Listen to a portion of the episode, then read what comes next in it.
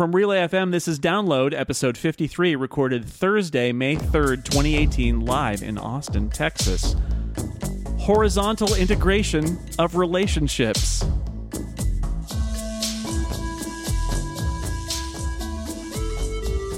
Welcome to Download, a weekly look at the most interesting stories in the world of technology and other stuff you care about. I am your host, Jason Snell, and I am recording this live in a room with my producer, Stephen Hackett. Hello. We give each other a high five? Oh, yeah. That was bad podcasting. And also, of course, our guests are here live in a room with us. My colleague from the Mac user days and a frequent podcast guest as well. It's great to be in person with Shelly Brisbin. Hi, Shelly. Hi, Jason. It's great to be in person with you, and welcome to my hometown. It's been a pleasure so far, and we'll continue on. It's fun to be able to do a podcast here. Also here, from far away, but present next to us now, it's James Thompson. Hello. Hello. This is my first hotel room podcast, and I'm slightly jet-lagged, so I will blame that on any incoherency in my answers. All right, fair enough, fair enough. It is a hotel room podcast. It's the finest hotel room podcast you're going to listen to today. That's the guarantee I'm going to make. That's a bold promise, Jason. Don't listen to this week's episode of Connected. Yeah. So you're not recording anything else later, are you? No. Or Subnet, lots of stuff. True, too. It's a very busy hotel room podcasting studio. Well, this is what happens when you are living the podcasting life. You do podcasts from a hotel. Anyway, let's get into it. This is a show about the most interesting stories of the week, as chosen by me. And, of course, Stephen Hackett. Topic number one. So much happened this week for us to be in a hotel room talking about it. T-Mobile and Sprint have announced a merger. This is not the first time they have done this, but they're trying it again. And some of them have tried to marry other carriers, but that didn't work out. So, there were years of will they or won't they. It's like a sitcom plot. This proposed deal would be $26.5 billion, an all-stock merger that would put the new company just behind AT&T in size. Now, these carriers are owned by big non-American companies. The German telecom company that owns T-Mobile would end up with 42%, and SoftBank, which is Japanese and owns Sprint, would have a 27% stake. T-Mobile's chief and magenta jumpsuit enthusiast, we could say, wouldn't you say? John Legere would be the CEO of the combined company, so he could still strut around on the stage with weird colored outfits and shout. Impeccable taste, if that's your thing. It's not my thing, but if it's your thing, he's king of the hill. We love him because he says crazy stuff. He's the most unpredictable CEO in tech. In fact, that is the most. I mean, that's a pretty big boast right there. Right? I think he's got to be. He's in the running for sure. Yeah. And that's actually one of the things that concerns me the most about this potential merger is what if John Legere ends up being like more restrained because he's in charge of a bigger company? I'm not sure he can handle it. Anyway, so this is going to have to be federally approved in the U.S., of course, and that could be an uphill battle. A deal like this was rejected previously by the FCC, although there's new people in charge there because it's a different administration. It would reduce competition in the United States to 3 major carriers from the 4 that are there now, although the argument is there are really 2 major carriers now and 2 minor carriers. So the argument back and forth is, would this be, and this is a good place to start, for consumers, is it better to have another player who can keep up with AT&T and Verizon, or is it better to have a scrappy underdog like T-Mobile has been, which has been prodding the major carriers into following it down the path of better deals, more data, all sorts of other things, changes to plans, which is what T-Mobile's role has been up to now. So what do y'all think? I said y'all. Shelly, we'll start with you because, it's Texas. Because y'all. Yeah. Right. I mean, why not? Yeah, I mean, my distrust of concentrations goes way back, but I think there is an argument to be made that unless this happens, one of those carriers, Sprint or T-Mobile, might not be continuing in the United States. And so it's interesting because I saw a headline where T-Mobile wants to say, this is good for America, because that's what appeals to the folks in the regulatory agencies at this point. But it seems like It's not necessarily going to directly benefit consumers. I think there's a very good argument that it will not and that prices will not go down. However, the pressure will not be as great if there are 3 strong carriers or 2.5 strong carriers. I don't know how it's going to come out, than if there are 2 strong carriers and 2 weak ones. And the argument is that with the 5G rollout expected, at some point here, that these 2 smaller carriers might not be able to afford the huge infrastructure investment. And was it Sprint? One of them did that whole 4G rollout where they chose a different technology. Yeah. And then they had to backtrack, and that was a huge cost to them. So this is high stakes stuff, and that if you're a smaller carrier, it's that much more sort of potentially dangerous to your future because you've got to make the right decisions, and do you have the money to roll out the whole new infrastructure? Right. I think WiMAX will take off any day now. Just hang in there, guys. You've got this. Everybody turn off your microwaves. It's going to be fine. So James, you are, of course, from the UK. What do you think about this idea of consolidation? Have you seen this, and have you been bitten by this in your home country? Yeah, so the UK has 4 operators at the moment. We've got EE, 3, O2, and Vodafone. And the EU competition people blocked 3 and O2 merger back in 2016. Which might be interesting in a few years when the UK is no longer part of the EU and the EU Competition Commission is not going to be blocking these things. But yeah, I had to research who owns the various companies because it's gone back and forward. O2 started out as BT's own mobile phone network, which was sold to the Spanish Telefonica company in 2005. Then we had EE, which is a merger of T-Mobile and Orange in 2012, which was then bought by BT in 2016 so they could get back into the mobile phone business.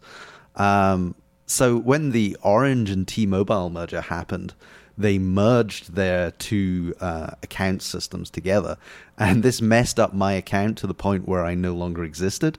My phone number was not recognized as being a valid phone number, although I could still top it up for about 6 months afterwards, and I had 4 goes on the phone trying to convince them of my existence, and they said, yeah, it'll be fixed, and it never got fixed. So in the end, I literally had to move to 3 because nothing worked anymore.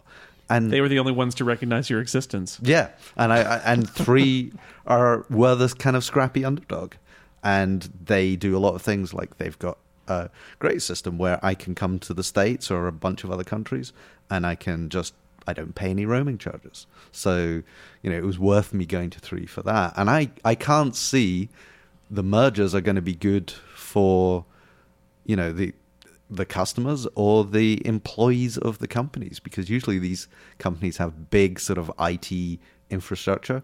Usually half of those people lose their jobs.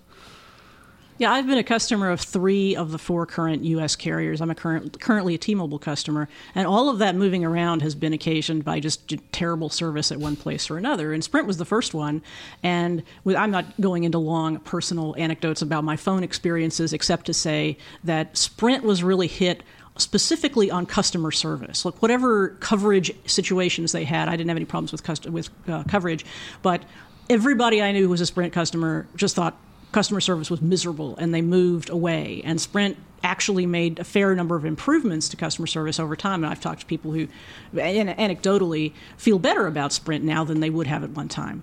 T-Mobile, similarly, has been scrappy. They have liberal streaming policies. They give you access to Netflix, even though they have data caps. There's all sorts of stuff that doesn't come under the data caps. Their customer service, with one unfortunate exception in my case, has been really good. The people that I've dealt with have been really good, and it was a no-brainer to move away from AT&T, because AT&T is like the cable company of phone companies in terms of your interaction with it. And so, yeah, I don't feel like this merger, even between 2 scrappy underdogs, is going to make that resulting company any more awesome than it is right now. Yeah, and we talk about 4 carriers, but the truth is, I was thinking about this in the context of my cable company, because I have Comcast, and it's literally the only way I can get fast internet. So there's no competition for fast internet in my neighborhood right now. And so I have no choice, and they'll just do whatever they're going to do, and I'll just accept it. The problem is that depending on where you live or where you work or where you move on a regular basis between places, You probably have, depending on the geography, you probably have places that you can't get service from some of the carriers, and that leads to that narrows your choice right there. Like for me, I literally have no choice. It is the cable company of carriers. AT&T is the only cellular carrier that works reliably at my house. And so people I know with Verizon come over and they try to use their phone and they're like, can I get on your Wi-Fi? Because there's nothing. So having four gives you a better chance of having at least a couple that are viable contenders for you. And having three is going to cut that back, even if their networks are improved because they're merged. I was going to say that argument is two sides of a coin, right? That maybe together they could build out where it supports your neighborhood. But all that's... I think the problem with this discussion is all that is so hard to predict, right? They could go through with this and they're going to be roughly the same size as AT&T, a little bit more revenue, fewer subscribers. But it may be that, like you said, maybe they have really bad customer support issues or they have trouble merging their technology and it all falls it's so hard to predict. And, I don't really know how I feel about it personally, but I think if it moves forward, it will be a very interesting thing to keep an eye on. I feel like less hungry, too. That's the other part that keeps striking me, is that not necessarily that they won't still try things, but like when you're one of three giants, you're not scrappy anymore. You're a little less likely. You want to protect what you've got a little bit more. And T-Mobile always has struck me in the U.S. as being like... The magenta jumpsuits aside, it's still like, we got nothing to lose. Yeah, we're the uncarrier, right? We're going to break all these rules. Are they going to break any rules when they're just as big as AT&T? Probably fewer. And the uncarrier, they pioneered getting people into unlocked phones and making that really easy for you to do. You could always find a way to get an unlocked phone on a carrier. But T-Mobile, you would go into the T-Mobile store and they would say, here's how to get an unlocked phone. Here's how to bring the phone that you have to T-Mobile. Here's a place you can go over here and get a SIM card that will work with T-Mobile. I mean, they weren't hackers by any means, but there certainly was this. They knew that they were wrestling you away from around here, mostly from AT&T, although Verizon has sort of picked up a lot. But they knew that they were wrestling you away from a bigger, badder carrier, and that all they had to do, aside from a little bit of help with price, which never really was the thing in my experience. It hasn't been a lot of difference in terms of price. It was usually about features and just sort of the general feeling you had about the company. Yeah, it's... I don't know. I mean, I'm not sure anybody feels love for a carrier just like they don't feel love for a cable company or a bank, or there's a whole category of things. But T-Mobile being scrappy, trying different things, I know definitely got a lot of customer loyalty. And again, if they could keep that up and have more resources, wouldn't that be great? It just feels like... human nature, corporate. Hey, corporations are humans. Sure, we'll say that. When you're bigger and you've got more to lose, then you play it safe. And T-Mobile has been fun to watch and good for customers because they have been competing and not letting their competition be comfortable. And once they're in that competition sphere, once they're big like that, maybe they'll get comfortable too.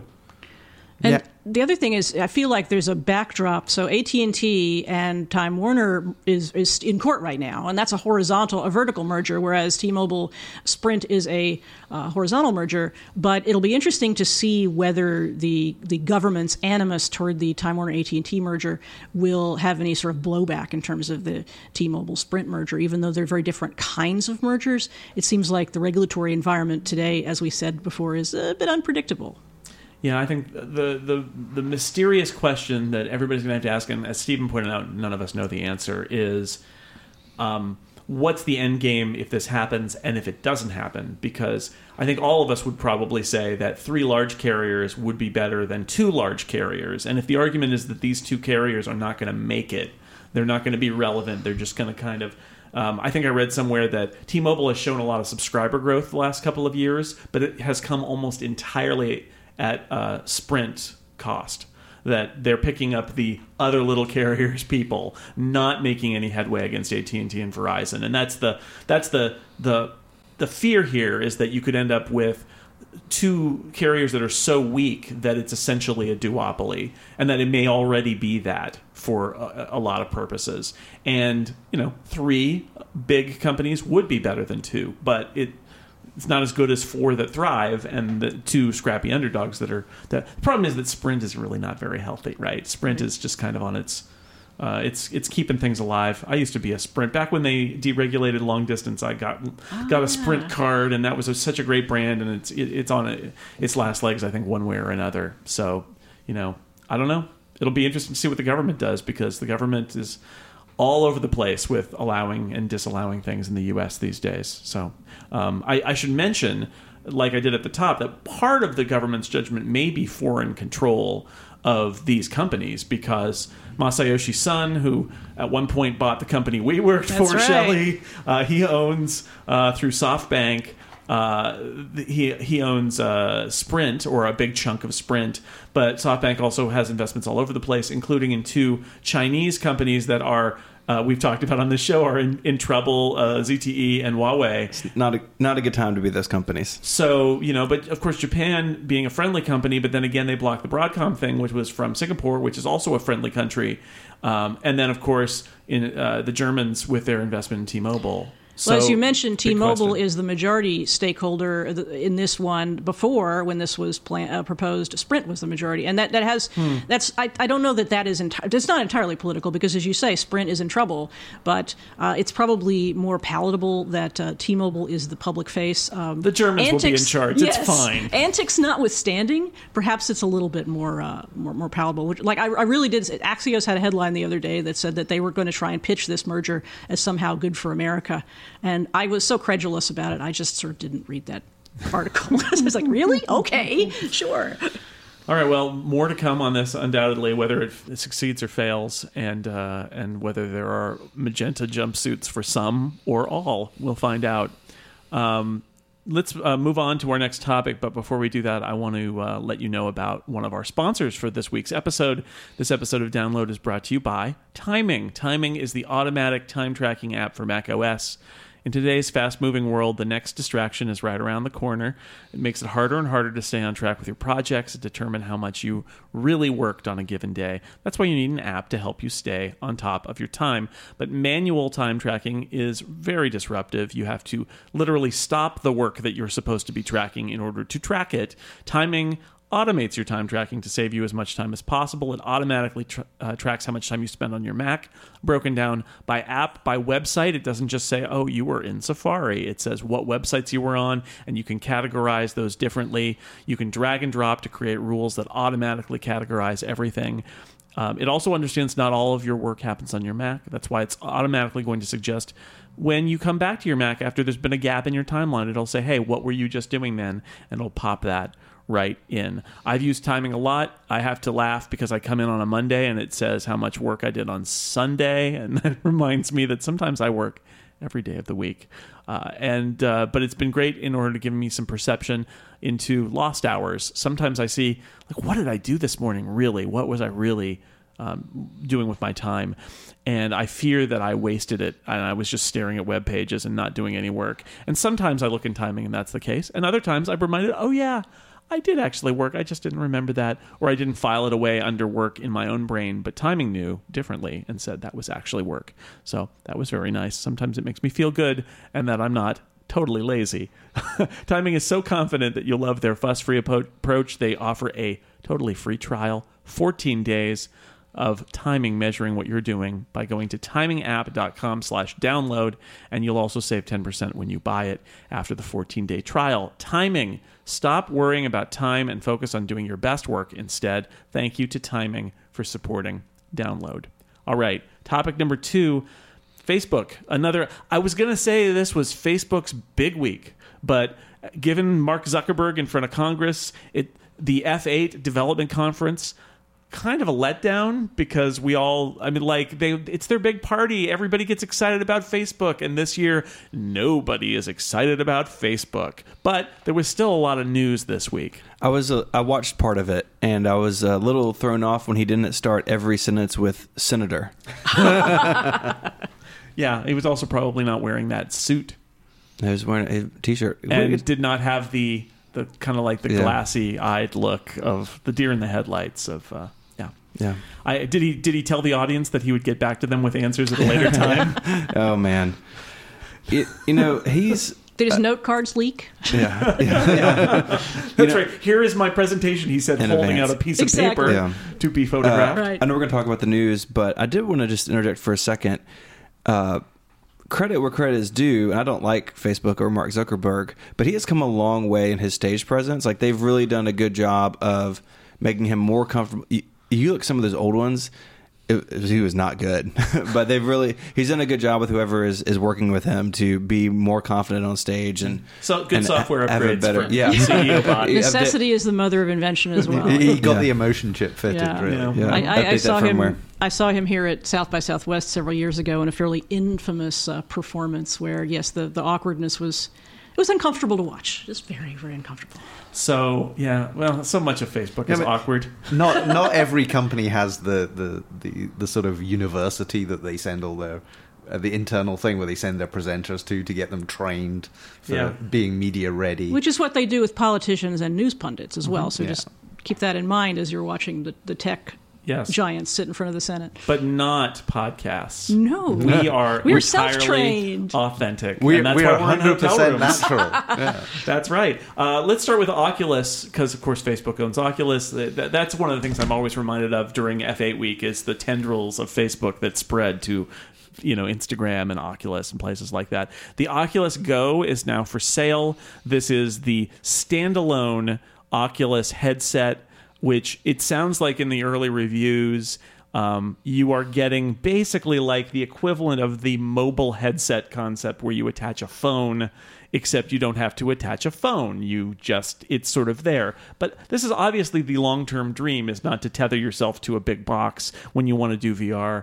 But it sounds like it's got its limitations down. Now, James, I'm going to throw this to you. You are our VR expert because you're somebody I know who has at least a PSVR, and you've played games in it. And what's your take on the Oculus Go stuff? Yeah, so I didn't realize one of the things about this is it doesn't have the kind of outside-in head tracking stuff. So it doesn't actually track you leaning in or moving around a space or anything like that. It's just basic, you can rotate your head around. I'm not going to rotate my head as I say that because I'm in front of a microphone. But I had that confused. They've got another one, the Santa Cruz headset, which I think is a more advanced thing. So this is basically a Gear VR without needing the Samsung Galaxy part.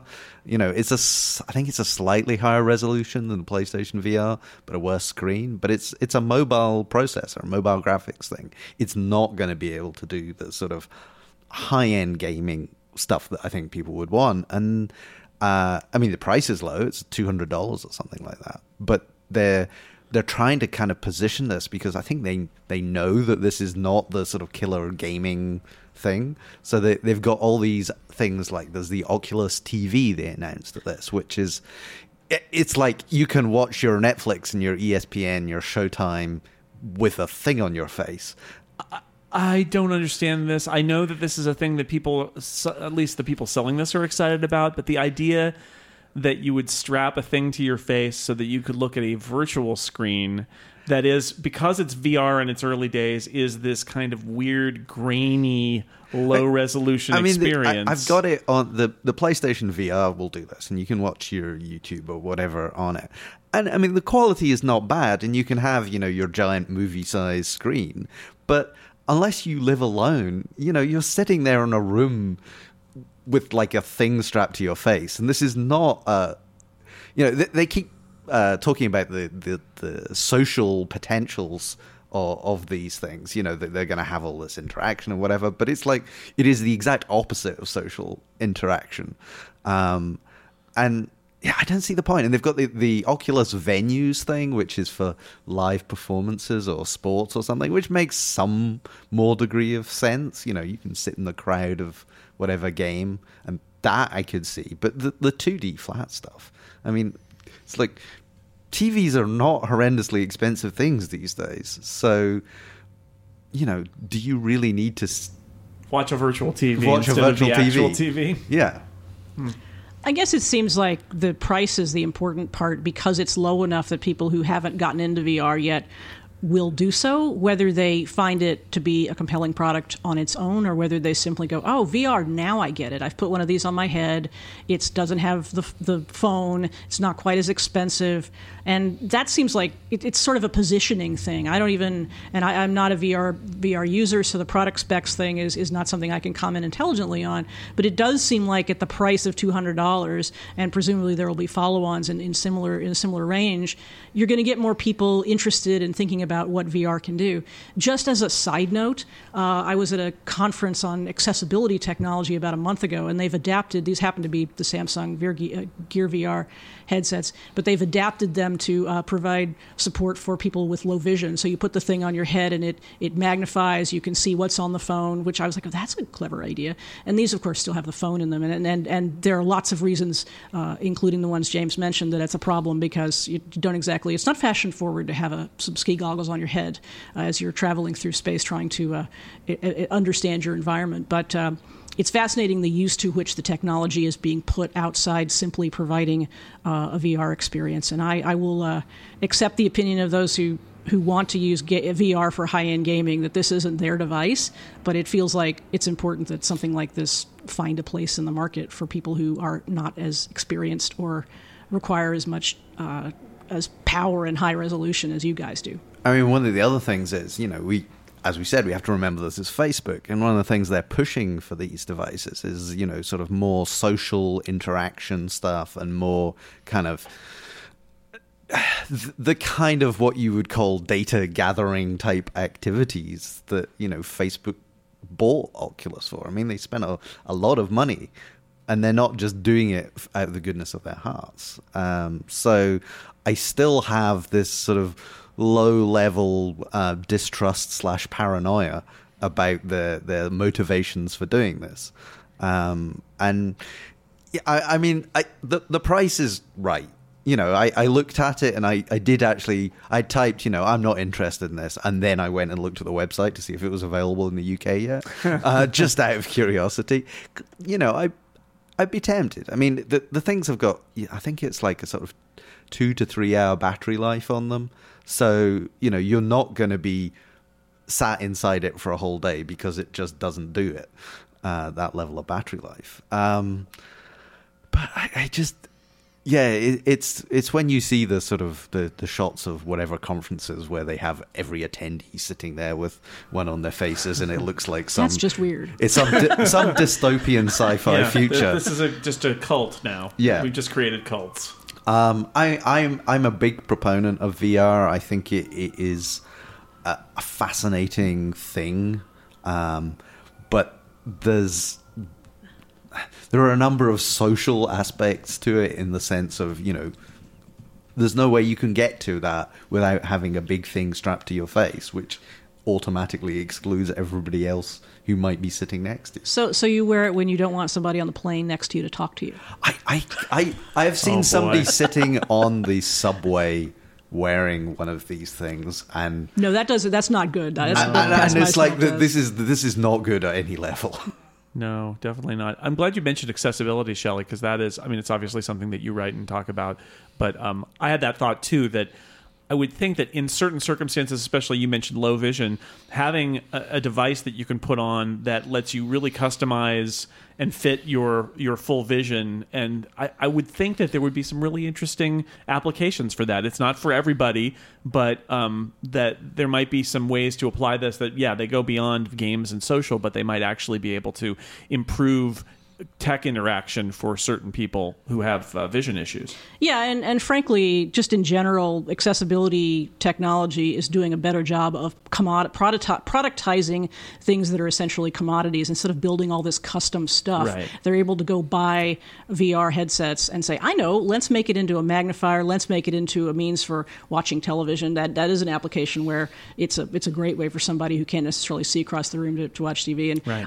I point that out, like I say, totally as an aside, but the fact is that as those things become cheaper, there become more applications that you might not necessarily have thought of that aren't literally VR applications, and that may have some AR applications, may have some other ways of enhancing reality. And frankly, it makes those of us who aren't sure how VR is going to interact with vision issues a little less freaked out about that possibility. One of the things with this headset is because I think it's so close to a Gear VR, it basically inherits the entire Gear VR software library, which is, you know, a couple of thousand titles or something. But there is some question as how many people are going to write software specifically for this device. You know, there doesn't seem to be main, from, you know, the entertainment side, there doesn't seem to be main big companies doing games. Would Facebook fund that sort of thing, though? I think Oculus has had a sort of publishing program where they've invested money into, basically paid people to do games for their headset, especially when their original headset was going on. But yeah, I imagine they're going to do some things like that, but it is a case of paying people to do it. I do think it's interesting, talking about these new types of content in VR.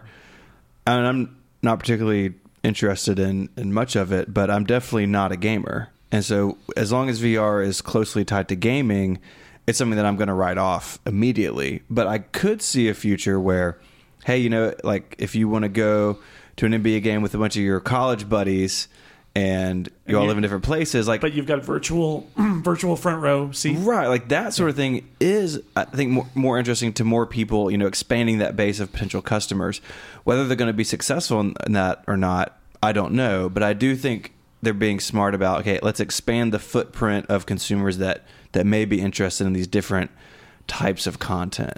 You know, you could see a thing where, you know, they're doing gaming and they're doing all these sports stuff, but like, what if there's, you know, hey, you know, we talked a lot about in the past about VR being like an education and training tool, like, and like industry, but you know, what if my favorite chef is doing some sort of like class and I can join in? Like, I mean, there's all sorts of things out there based in the content world, far beyond gaming, and that I think is pretty exciting to watch. I mean, as much as I laugh at the watching a movie in VR, if it was watching a movie with friends where we could hear each other and see an avatar of each other, maybe, but while we're watching the movie and we could be talking, and then it was like, you know, we're not going to get yelled at because we're not in a movie theater. I said Alamo Drafthouse had a very strict no talking rule. Yeah, they're very hardcore. Yes. I like the way that you could turn in people, like quietly. You could just leave a note and say, these people are to be ejected. Yeah. Yeah. And by the way, please bring me a nice craft beer. Yeah. Yeah, that's right. And they did. And I drank it and it was good. Anyway, I could see some things like that. But let's move on to other weird things that happened this week with Facebook. Facebook and dating. What could go wrong? They're going to add dating features, but it's going to be a separate dating profile. They're going to look at common interests and events to group people together.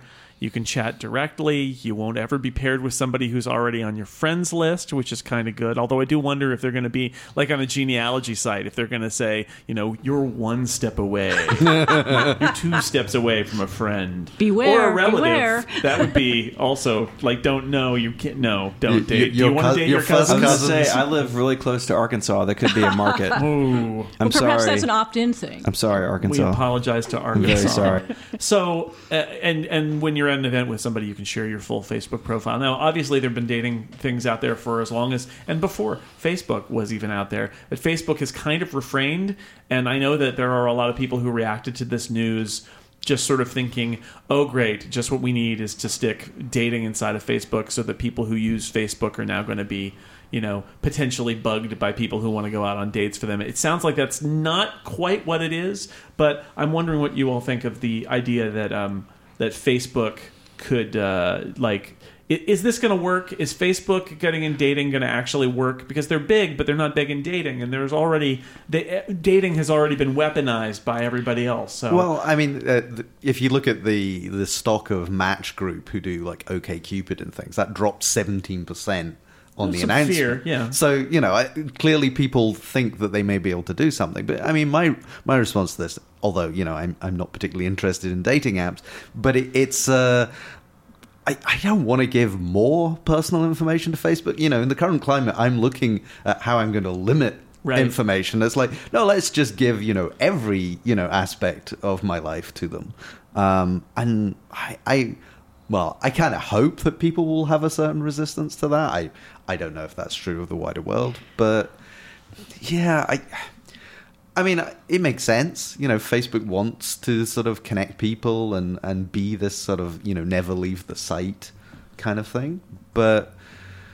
Well, and they have the largest social graph on planet Earth. Exactly. Right? Their user base dwarfs everything else. And so I think maybe for people who have been through these other services and have had maybe mixed luck, like, why not cast a wider net? I mean, they've said that this is not like a sort of Tinder-style thing. They're going for long-term relationships. I don't know what that means in the context. I mean, it's something he said, but it's not something that's proven out by what's been shown so far on the site. Like, how do you design a product? I mean, people are going to use it for hookups. Like, let's just be honest. Like, that's what... The guy who invented Facebook as a college site for rating the attractiveness of his colleagues in college is now saying that he wants to promote long-term relationships. Okay, so Maybe I have so many snarky takes. That's just one. Maybe one of the features of this is they're getting back to their core values of rating people out of 10. There you go. Well, and of course, Facebook is largely I've read a number of articles that indicate that Facebook has essentially become the co-respondent in a lot of divorces. So I guess we're getting in on the other end of the equation now. You get them together, then you break them apart. I don't know. It's a horizontal integration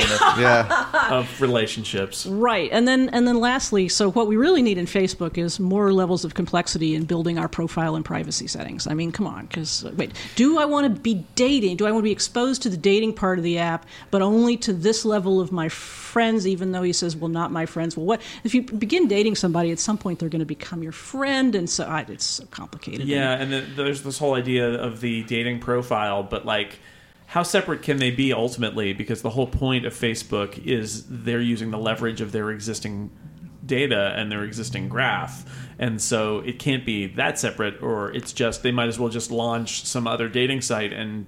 that's not what they're doing. It's in Facebook. And that's the last thing. So you're giving over a whole nother bucket of data to Facebook as far as your dating habits, your peccadillos. Right. Even if they know it's you. Yes, even they know it's you. Know. And even if you're not swiping to rate a la Tinder, you are engaging in behaviors and providing information on your profile and opting in or out of relationships in Facebook, and that provides them an awful lot of data in terms of whether it's psychographic or it doesn't have to be selling you a product. It's an awful lot of data. And you have to assume that this is in turn going to feed back into the advertising platform, and people are going to be able to say, yeah, I want to advertise to people who have this very specific interest. Friday night, probably you'd like some hair care products or some new clothing or...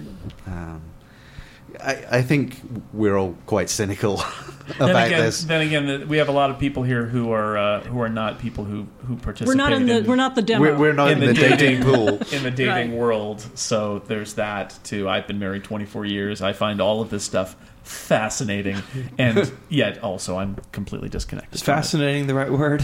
Yeah, it is. I mean, socially, it is. It's just not a from world the perspective of not having to take part in it, and But that makes it much more fun, not having to take part. And I'm assuming that this is going to be a free service.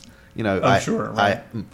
Is OkCupid something you pay for, or is that a free thing? Oh boy, no, I don't actually know. I don't know. I know Match you pay for. Like you get some level of information. Then if you want to proceed further, you have to pay for a membership. But I don't know about OkCupid. Yeah. So again, not the demo. All right. Well, now that we've talked about dating, let's talk about data. That was not intentional, but there we go. Well done, sir. Yeah, and I don't also mean the Star Trek The Next Generation character that Mark Zuckerberg resembles. Well done, sir.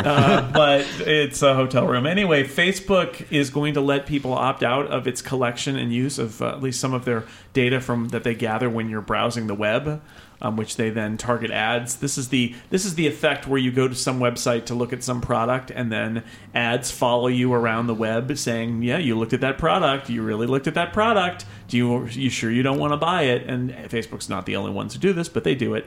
This seems to be some fallout from the Cambridge Analytica story that they're going to let you clear your website history and turn it off and things like that. And this is what they say, the start of some of this. And again, the question's going to be how much of a difference will this make in practice, and how much of it is just kind of a fig leaf because they got called for their practices and people noticed what they were doing. Yeah, I mean, so I already opt out of Facebook collecting my browsing history by blocking all their analytics packages. That'll do it. I mean, yeah, this lets you say don't collect anymore, and it lets you clear what they've already stored, but it's not clearing all the sort of other data that Facebook has on you, which is, I think, the interesting thing. It's like, yeah, I know what my browsing history is, and, well, they might know what my browsing history is, but it's more the, oh, we paid for your credit card records, and we have worked out this, and we're, you know, when you download your Facebook data, that's the stuff you don't get. You get all the data you've given them, but not the data they have on you. Right. Right, and I also feel like, as with so many opt-out things in Facebook, there's going to be a subset of people that will opt out of this and will feel good about having done so. We're all probably amongst that group, and there are an awful lot of people that won't do it, and one of the reasons they won't do it is because the layers of settings and privacy in Facebook are still difficult to navigate and manage. And I also think this is something that could evolve over time. So this button exists today. It might not exist in the same way in a year, and if you ask them, hey, what about the opt-out provision? Well, we've changed that a little bit. Market conditions, blah, blah, blah. We feel that customers like to be tracked. Yeah, exactly. Yeah, we've improved your customer experience. Exactly. Speaking of Cambridge Analytica, by the way, they and their parent companies are apparently going out of business. The way I'm going to put this is, you know, when you turn the lights on, the roaches scurry away. Oh, man. But then you turn them back off. And then they come back. So, I mean, no, these people aren't, like, retiring to an island somewhere with the money that they made violating everyone's privacy. We have, you know, had this epiphany, and we've decided that collecting people's data and influencing elections is just for us. We are bad, and what we did was bad, and we've thought about it, and we'll never, ever do it again. A hospital for children now. I hear the corporations that we've previously incorporated. I hear the computer data is quite portable. We'll put it all on a thumb drive and carry it away. I'm sure this crowd will be back, right? But I do think it's interesting that the market spoke so strongly about this. Like, their press release is basically like, effectively all of our customers went away, which, like, I'm glad the market's doing what it's supposed to do, but these people are not going to disappear, right? I think it was a very lucrative business, a very clearly one that had a lot of power in the world, so I expect they'll be back. I think our customers have decided that they do not want to be associated with this because it's going to make them look bad, so please, you know, change the name. Now doing business as. Yeah. File the serial numbers off. I mean, the thing that came to mind was in the UK, we had the worst nuclear accident in the 50s, which was with the Windscale nuclear power plant. And it soon became the Sellafield nuclear power plant because, you know, it's completely safe. And that one didn't blow up. Slap a layer of lead paint on that thing and move on. You'll be fine. Yeah, nothing goes wrong with lead paint. Well, it's a nuclear reactor. You need some separation. Yeah. It's solid. I don't have a physics degree. All right, we have more to talk about, but we also have one more sponsor, given that we're in Austin, Texas, I think it's fitting that our next sponsor is meat. And it is. This episode of Download is brought to you by a new sponsor, ButcherBox, the people who deliver thoroughly sourced meat directly to your door. It's great when I say a word wrong in reading an ad when Stephen is here because he can glare at me. You can enjoy healthy grass-fed beef, free-range organic chicken, and heritage breed pork. Plus, ButcherBox meats come from humanely raised animals that are never fed antibiotics, hormones, or fatty fillers. Here's how it works. Each ButcherBox comes with at least 8 to 11 pounds of meat, which is enough for 24 individual meals. You can choose from 5 different box types, including a custom box where you choose exactly how much you need and what you and your family will love. That's great. We had some specific needs in our household, and they were met, and it was really awesome to get the box, and it was full of meat that we could eat. Meat is frozen at the peak of freshness in individual vacuum-packed, biodegradable packaging. It's shipped for free with dry ice to make sure it stays frozen after it reaches your doorstep. I took the remnants of the dry ice and put hot water on them and made a giant smoke machine in my kitchen. It was awesome. Yeah, it was totally awesome. You can think of ButcherBox as your neighborhood butcher with their quality beef, chicken, and pork delivered right to your door and the option to choose how often you get deliveries. Plus, you can find recipes on the ButcherBox website or follow along with the videos on the ButcherBox YouTube channel. I did get a box full of meat, full of beef and chicken. Stephen, I know that you got a box of meat too. It was after the science project was over, where I made the. I should have turned on some like heavy metal while I had the smoke machine going in the kitchen. It was super awesome, though, I have to say. And the meat was, you know, frozen solid, so no worries about it being in a box that was shipped in the mail. It was hard as a rock. Went straight in the freezer. And then we got out some, I think it was chicken thighs. I actually used my immersion circulator, my sous vide machine, to thaw it, and then we marinated it and cooked it up, and it was great. But just a little pro tip that nothing thaws meat faster than an immersion circulator with the heat turned off. So that was my tip. What did you have? The first thing I had was a steak because I felt fancy. You know, this thing showed up in my door. I was like, I think I want a steak. There's steak in this box. I think I want a steak for dinner. And because it's all individually wrapped, I could just leave one out to thaw, and all the rest is frozen, waiting for me to get back. But I was impressed. Thumbs up for me. Yeah, and there were steaks in the box. There was ground beef in the box. We had chicken breasts, chicken thighs in ours. Like I said, they also offer pork, but we didn't get that because we customized it because we were no pork house. Same. Yeah, so that's nice, too, that they know you can pick from their selection or set up your own.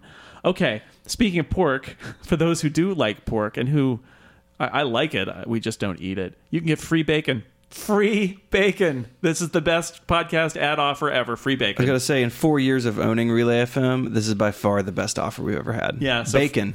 Free bacon and $20 off your first box by going to butcherbox.com/download and enter code download. That's butcherbox.com/download and code download for free bacon and $20 off your first box. Thank you to ButcherBox for their support of the show and for all that meat that's in my freezer and Steven's freezer. And frankly, for the smoke machine that I got to enjoy. No free bacon in the podcast guest green room. I'm just saying. Yeah, I should have thought ahead to provide free bacon for all. I feel bad. It's my hotel room. I'm sorry. Yeah. I'm really sorry. Time for the story you might have missed. This is a story that may have flown under your radar, but I think it's worth mentioning in this case because I think the ramifications are going to continue for some time. On Monday, the California Supreme Court ruled that companies that employ people to do things like work on the core business of that company, people who are not running an independent operation on their own. In other words, people who are employees are, in fact, employees and not independent contractors. This is a big deal for Lyft and Uber and potentially for just about every company in the so-called gig economy, which in the 21st century is potentially the entire economy.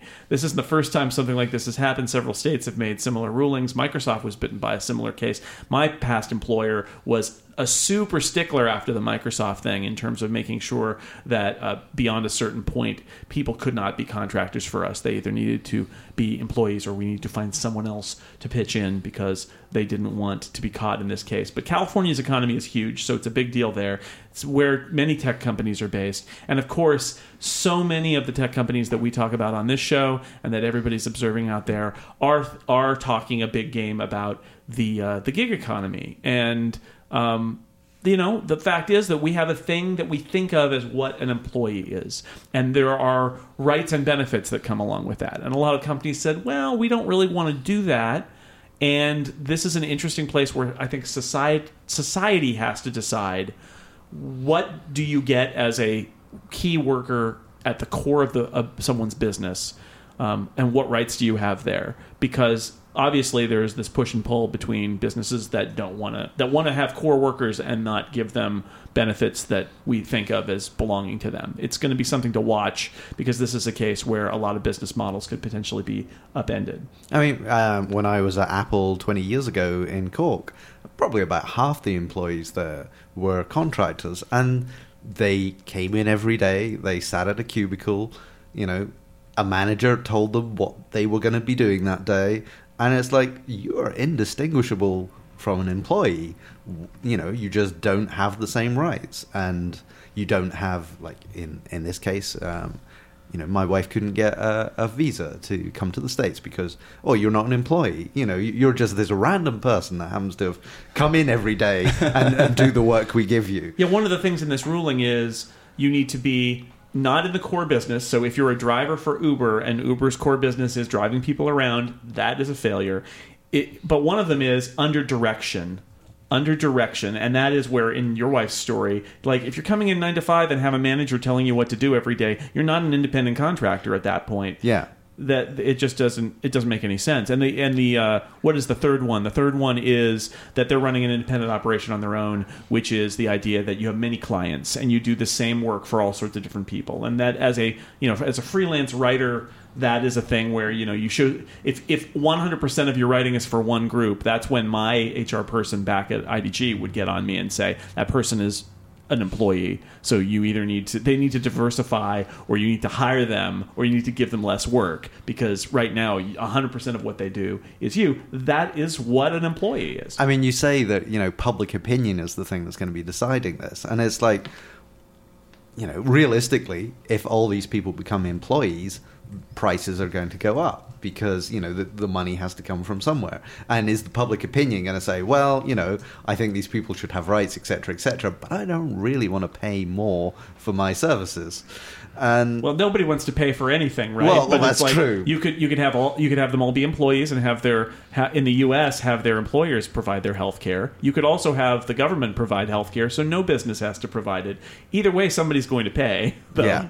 It's worth pointing out that in the contract software development biz, there is an existing structure for people who are contractors. Typically, you work for the contracting company as an employee. That's how you get insurance benefits and all the things that you would expect an employee. And then you go to IBM or Apple or Google or Facebook or whoever, and you do the work. And I think that has everything to do with market demand. Those people are making quite a lot of money per hour. They're valuable to the company because they may cost the company that where they do their work, not the company that's employing them, the contract company. They may end up costing them less in the long run because they don't, not so much because they don't have to provide benefits, but because they don't have to have the HR infrastructure or the yearly evaluation infrastructure, all those things that go into making an employee. But this ruling is going to be much more important for Uber and Lyft drivers and TaskRabbit people and folks who are not in a position to make as high a demand in the market as people who are software developers. And one of the other things with this is this original court case. It's for a company, Dynamex. I don't know exactly what they did, but the original case took 10 years to go through the legal system. Yeah, I think they were a package delivery company, and the idea was that their drivers, they considered independent contractors, even though the entire business is predicated on the idea that drivers are delivering packages. It's what Amazon does. They have an awful lot of independent contractors. Yeah, that's when the guy just gets out of his random car and comes and brings a box to your house, which is like, this seems wrong. And it's like, that's Amazon's right. And in those cases, it's not only the issue of benefits, it's the issue of working conditions. It's the issue of how many packages do I have to deliver in a defined period of time? Can I be fired if I don't meet a quota? That's unreasonable. And then I'm using my car to do this for Amazon. But the thing with this, you know, the law seems to be moved quite slowly on stuff like this. And there's always going to be companies like Uber or whatever who are effectively trying to bypass what laws they have. And it's like, okay, we'll get a court case, but in, you know, a decade later, we'll go, okay, maybe we'll change. Right, but once the California Supreme Court rules against this company that was, when Uber was just the glint in somebody's eye, Travis Kalanick's eye, this company was doing this, and now Uber may be the ones to bear the brunt, because the state of California has basically said, we're going to close this off. And there will be more cases and there will be more discussion, but this does potentially change the game. And as we know from some of the discussion about car pollution standards in the United States, California is such a large chunk of the U.S. economy that, you know, if this becomes the rule there, it's going to be unlikely that companies operating in the United States are going to have one set of rules for in California and Massachusetts and New York or wherever the other state is that has this as a rule now, and one rule for everything else. It's more likely that they'll just standardize on what 25% of the nation's economy is already ruled. But, I mean, also, you can see with Uber investing heavily into autonomous car stuff. Right, they want to get rid of those drivers anyway. You know, until the computers are the ones who are having the court cases, you know. That's a great Star Trek episode, though. Nature of a Man. You can check it out. The ultimate in employee court cases. We're back to data again, too. Wow. Amazing. Let's move on to the Fuzzy Puppy update, because we've talked and talked in person, which has been great, and we're almost at the end. The Fuzzy Puppy story of this week comes from a listener, and this is great, and it's behavior I want to encourage, because Stephen and I do a lot of work looking for puppy stories and fuzzy stories and happy stories, and sometimes it's hard to find them. It is. So listener Arthur sent us a Fuzzy Puppy story, and it's great. It's from the National Football League, of all places. You would not expect fuzzy puppies to come from there, and it is, of course, draft-related, which makes me very happy. Shaquem Griffin, who is a linebacker from the University of Central Florida, was drafted in the 5th round of the NFL draft by the Seattle Seahawks.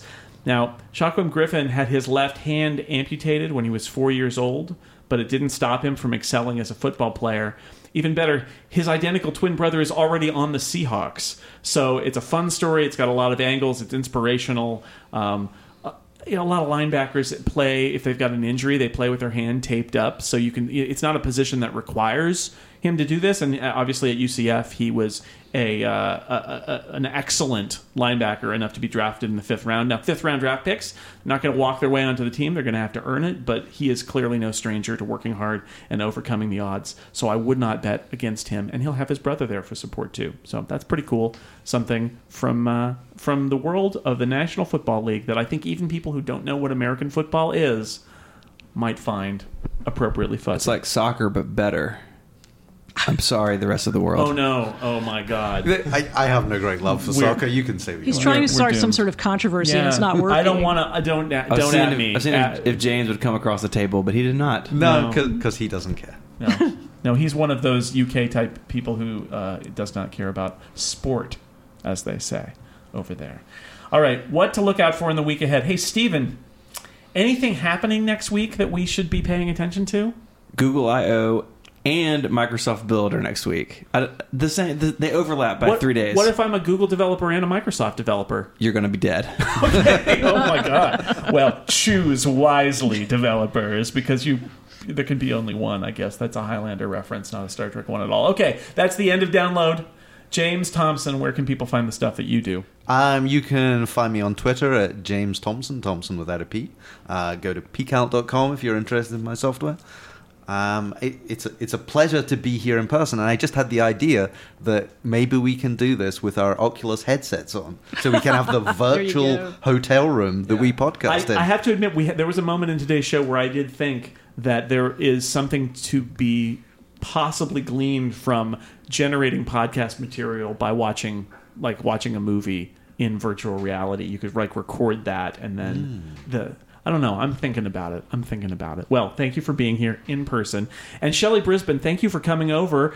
When I knew we were going to be in Austin, I thought, this is perfect, because we love having Shelly on the show, and she can be here in person, and you're here. So thank you. I appreciate your having me, and it was a trip of a one whole mile to get here, so I went through great effort and struggle, but I thank you.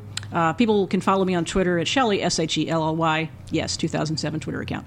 Yep. You can also buy my book about iOS accessibility at iosaccessbook.com. Excellent. And Stephen Hackett, thank you for helping put the show together, as always, and for being across the table from me, rarely. It's fun, though. I always enjoy it. Yeah, it's great. And thanks to everybody out there for listening to this special recorded live episode. We'll be back next week in our own little places with our own little microphones, but...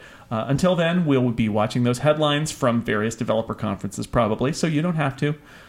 Bye, everybody.